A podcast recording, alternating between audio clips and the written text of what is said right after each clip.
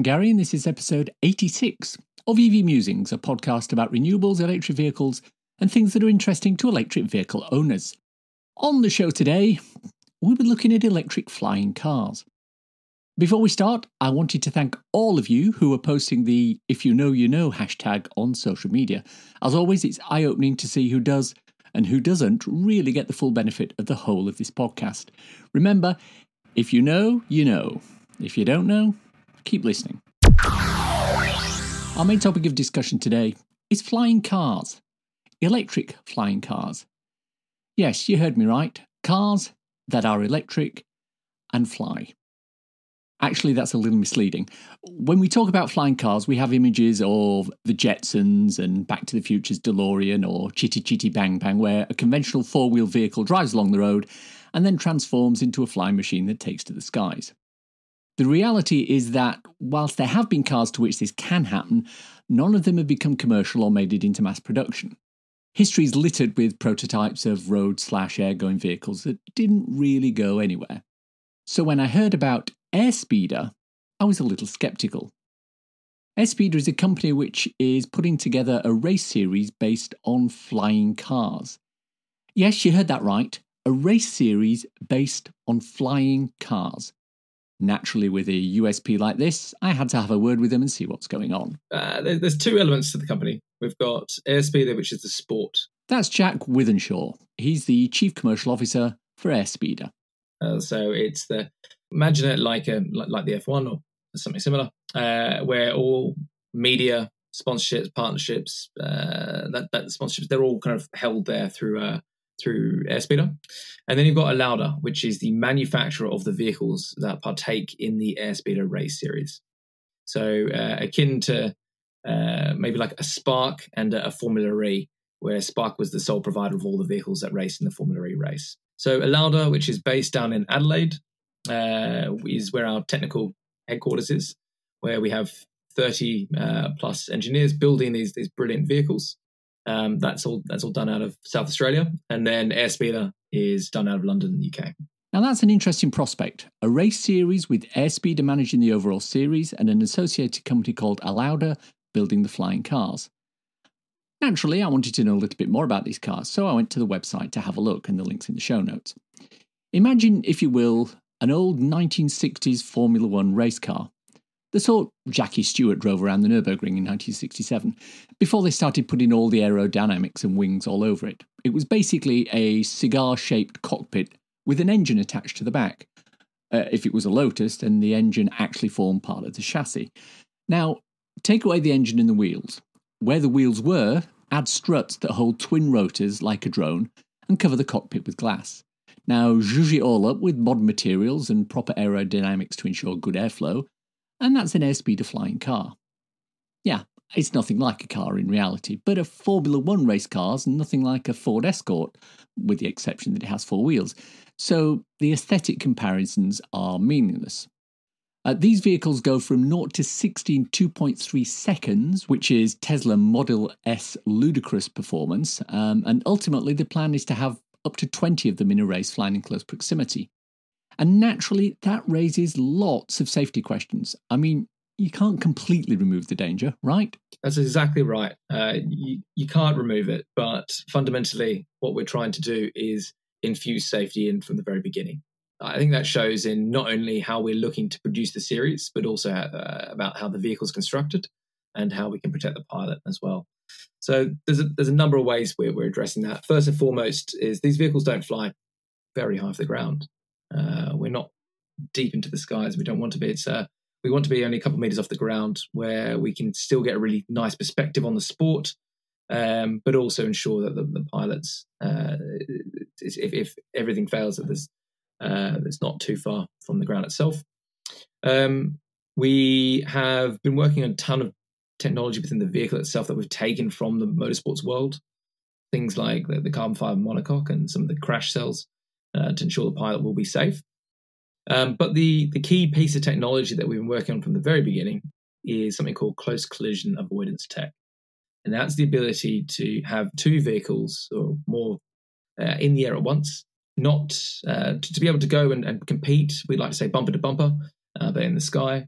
uh, but not physically touch, but digitally bump. So it's almost like um, I'd say two negatively charged magnets coming into contact or trying to get into contact and pushing the other out the way. Now the ability to be able to do that is a combination of uh, machine vision and, uh, and lidar. And we're also able to connect all the vehicles onto a, a single network so that they can communicate with each other um, to be able to to avoid those situations from happening. When it comes down to the vehicle, there's there's a ton of technology there. In terms of the, the race event itself, we're not looking to have large live audiences. Uh, we race in remote locations, so we're not flying over urban environments. We don't need to to fly over racetracks. Uh, we can fly over deserts, snow, uh, water. The, the, sky very much is our playground but that's all been built and designed in, into to fly in remote locations uh, that we can ensure that the, the the, the, race is safe. If you look at competitions such as Formula E and Extreme E, they're looking at this from two aspects spectacle and environmental impact and sustainability. When you bring or introduce the idea of flying car racing to somebody, it, it's a big concept to take in. Uh, so we think it's probably got enough legs uh, in and of itself. However, that said, when building a new sport, we do believe that you have the obligation to be able to build the sport correctly by modern standards. And that, of course, includes a whole degree of sustainability within it. So when we uh, when we talk about why we're doing this sport, why we're racing these vehicles, there's there's three main reasons that always jump out. One is to to inspire the next generation. I think we've been talking about flying cars for years, whether it's the Jetsons, Star Wars, pod racing uh, Back to the Future, Chitty Chitty Bang Bang. Uh, flying cars have been in now. Uh, Zeitgeist for ages. We just now need to bring it to the forefront and get people excited about this technology. So we're here to inspire uh, the, the, next generation. Secondly, it is around sustainability. Uh, as I said, when you get a chance to build a sport, build it right. Why would you not be sustainable? And for us, that means that we don't need huge carbon footprints in laying down tarmac. Uh, we can run our events off, renewable um, energy sources. Most importantly, we're here to promote electric mobility, not on the ground, this time in the sky. Finally, probably more importantly than, than those other points as well, is we believe that for a mobility revolution, uh, like flying cars, to take place, we need people to fall in love with it.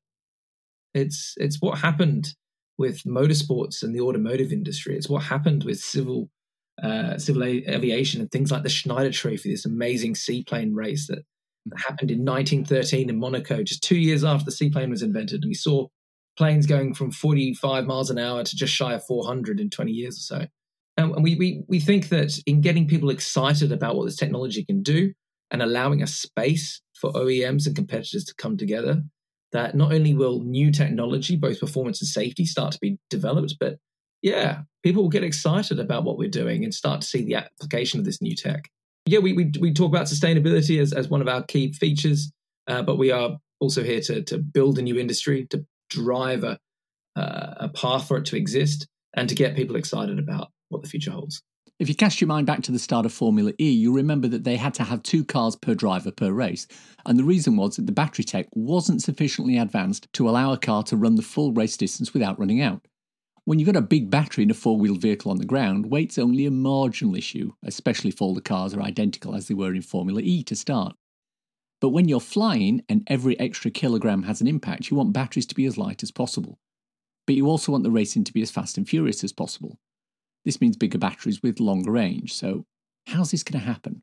What we're, what we're doing here is, is creating a race series which has multiple of these vehicles all up in the air at once, quite simply motorsports in the sky. But to be able to to do that, we do need a, a lot of power. Uh, we also will be burning through a lot of power to be able to uh, to keep these things up. So that means that we need to have regular pit stops where we can switch these batteries out, uh, put new batteries in, and allow them back into flight. How big are these batteries? Yeah, so we're, we're trying out with a number of different uh, size batteries at the moment. Uh, the ones we've got at the moment are around 80 kilograms. Um, so we've got two 240 kilo um, battery sets that we'll be able to, to plug in. So, what we're looking at here is a race which will have pit stops to make the process more exciting. And just so you're aware, the current version of the Airspeeder model, the Mark 3, are full drones. They're piloted remotely and they're smaller than the proposed piloted version. Racing is scheduled to start this year using the remotely piloted versions, but shortly after that, the full piloted version, the Mark 4, will make its debut. I asked Jack where the races are going to be held and who are the teams that are going to be taking part, and for various commercial reasons, he was uh, unwilling to divulge a lot of information. However, I did get the following from him. So we, are going to start small and build up from there. Look, we, would love to be able to be a, a fully fledged motorsports at the gates, but it takes time to be able to develop the technology and to to, to build up, uh, I guess, the capabilities to, to get to that level. So initially, we're going to start with just a handful uh, of teams. And again, th- these are names that you are familiar with, but we'll start to grow that grid as the series develops. So it is our full intention to add an extra location and an additional team slot for for new partners to join as the as the series progresses. Okay, now obviously you're a bit hesitant about naming names, but when you say these are people that we know, are these people that we know within the four wheel ground based motorsport arena, or is it more within the electric vehicle arena, or is it more within the flying arena? It's a uh, it's a combination of all three.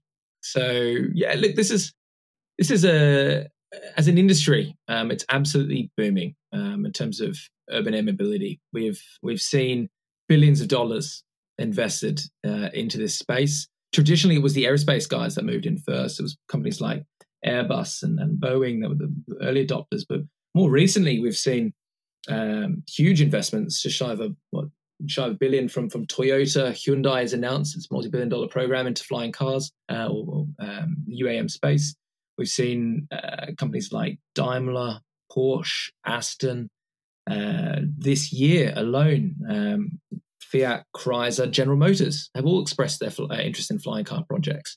So what we're seeing is automotive manufacturers that have experience um, in uh, electric powertrains see the capabilities that they can bring across, both in construction and uh, uh, and take that into the and take that into the vertical space. What we're expecting is in the same way that the uh, let's say the, the F1, for example, is is upheld by a number of OEMs and manufacturers uh, who are looking to be able to have a space to drive new technology and innovation, uh, which can trickle down to their their um, their cars we are looking to be able to see that in our space from those similar producers um, looking for a similar outcome. And the locations? Uh, we have two venues confirmed and one still in negotiation, so three okay. international races. Ultimately, they're looking to go to venues that are both interesting and challenging. Do you remember the pod races in the early Star Wars prequels, racing through cannons in close proximity? Now imagine that in real life with uh, Airspeeder. The key difference is that Airspeeder races are not intended to be watched by a live audience. Unlike Extreme E, there's a reason for this. Firstly, there's the environmental issue. If you have a live audience, you're going to need stands and viewing facilities. And if they're racing in the desert, that's going to cause issues, um, more so if they're racing in the Arctic. And secondly, there's also the safety issue. To make the racing exciting as a viewing spectacle, you need people to be reasonably close to the action. As we've already discussed, Airspeeder are looking to have vehicles racing at high speed around computer controlled courses where safety is of paramount importance. As a result, audiences can't be too near the action. Which raises the question of how are people going to actually watch this series? Yeah, so our media strategies uh, predominantly revolves around safety. Uh, we'd love the ability to be able to live races in somewhere like Monaco, the Bay of Monaco, for example. But the technology is just not there yet we will be able to get there one day. And when we do, we'll be able to broadcast live races. But until then, we're going to be flying in, as I said, remote locations, but we'll be uh, capturing all that broadcast and, and televising it as, as, live. So it'll be um, a combination of uh, digital uh, and uh, linear media, so uh, TV broadcasters as well. They won't be live events, unfortunately, but uh, I think it's when we get to that stage, when we are doing live events in Monaco, then I know we've made it. So, the events will take place, they'll be recorded with as many innovations in recording tech as is possible, cameras inside and outside the vehicles, etc. Obviously, for the Mark IV versions, they're going to need pilots. Where are these pilots going to come from? Will there be regular pilots who are taught to race or race drivers who are taught to fly? The question is, where do we find those pilots and uh, what, what, we, what we, how can we prepare them for the league? The, the beautiful answer here is that we don't know we don't know where these pilots are going to come from. We've got applications from everywhere from civil, military, rotorcraft, fixed wing, all the way through esports uh, with, with young kids that have the dexterity and uh, quick reaction times to be able to, to handle these at least uh, remotely. And then on the other side of the spectrum, motorsports, MotoGP, uh, ride, motorcycle riders that have some of the experience and probably some of the most closely affiliated uh, experience to what it's going to be like in these these Mark IV vehicles. So we, the short answer, Gary, is we don't know who these pilots are, uh, but we are welcoming them through the teams uh, from all different backgrounds, and I think that's a lot of the fun. Is we get to to explore where we can tap into the, the talent pool.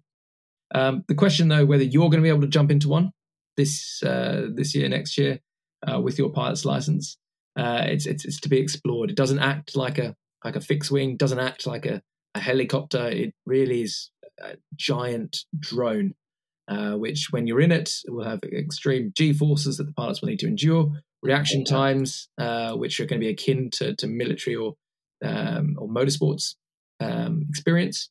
And I think in that unknowingness is a lot of fun uh, that we can expect to come out of the series. Presumably, there's some sort of selection criteria. I couldn't be an airspeeder pilot, for example, because my body couldn't handle the G forces, even though I have a private pilot's license. Yeah, I think uh, I think the the best answer for that is we're developing a path, a, a route for these pilots to go down, uh, so that they can answer those questions themselves. Um, now, if you look at something like Formula One, for example, right, everyone knows you go through go karting, then Formula Formula Three, Two, One to be able to, yep. to make it to the top tier.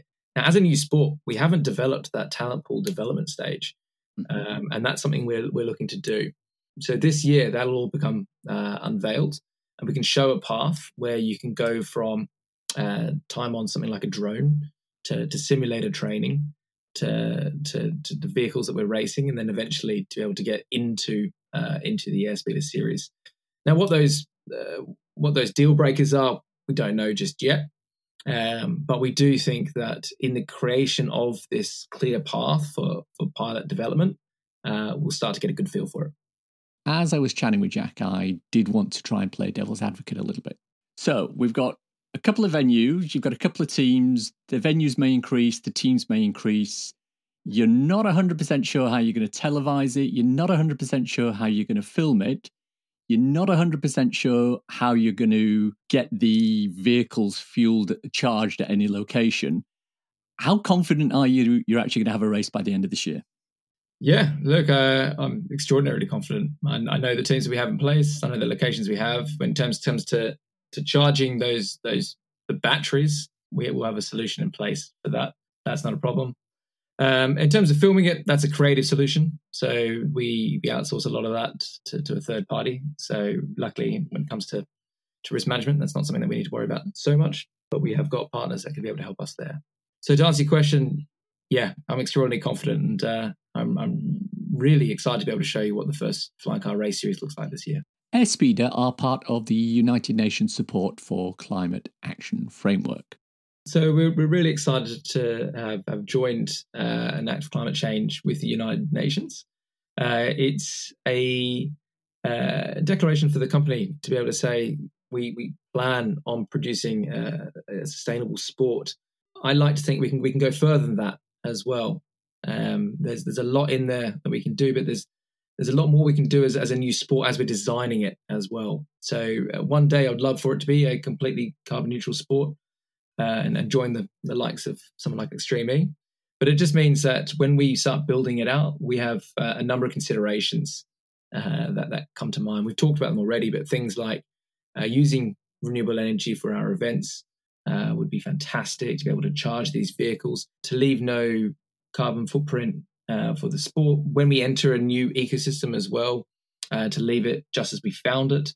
And we do have this ability, this unique ability, unique ability where we're, we're flying uh, so we aren't really damaging too much of the environment, the fragile ecosystems that we enter. So yeah, for us, it's really about um, designing a sport uh, in the in the best way possible and and meeting those um, standards that are set by um, great organisations like the UN. So flying cars. The dream is still alive that hopefully we'll get a proper car that runs along the ground and takes off when we want it to. It will certainly solve a lot of traffic problems over the long term, but it will also create a number of other problems as well in the short term. In the meantime, airspeeder would appear to be the nearest that we have. Drone type octocopters that seat one pilot slash driver and race across uneven and remote landscapes on a virtual course protected by computer wizardry that attempts to stop them running into each other. I, for one, cannot wait. It's time for a cool EV or renewable thing to share with your listeners. Klima is an app that helps to calculate and offset your carbon footprint. With climate change very much a key initiative across the globe, whether some governments understand and appreciate that or not, many people often struggle to understand what they can do to help move the needle at a personal level. Klima is an app that can assist you. It starts by asking you a number of questions about your lifestyle. You know, how much do you fly? How big's your house? What's your diet? Do you drive? Etc. Then it takes that information and calculates your carbon footprint. Once you know what your carbon footprint is, it allows you to select how you offset that footprint. You can do this by planting trees, kickstarting solar PV projects, or buying clean cook stoves. And once you've selected which of these you want to do and you can combine them, it will calculate a monthly donation for you. And this money is then used to fund projects which do whatever you've decided you want as your offsetting strategy.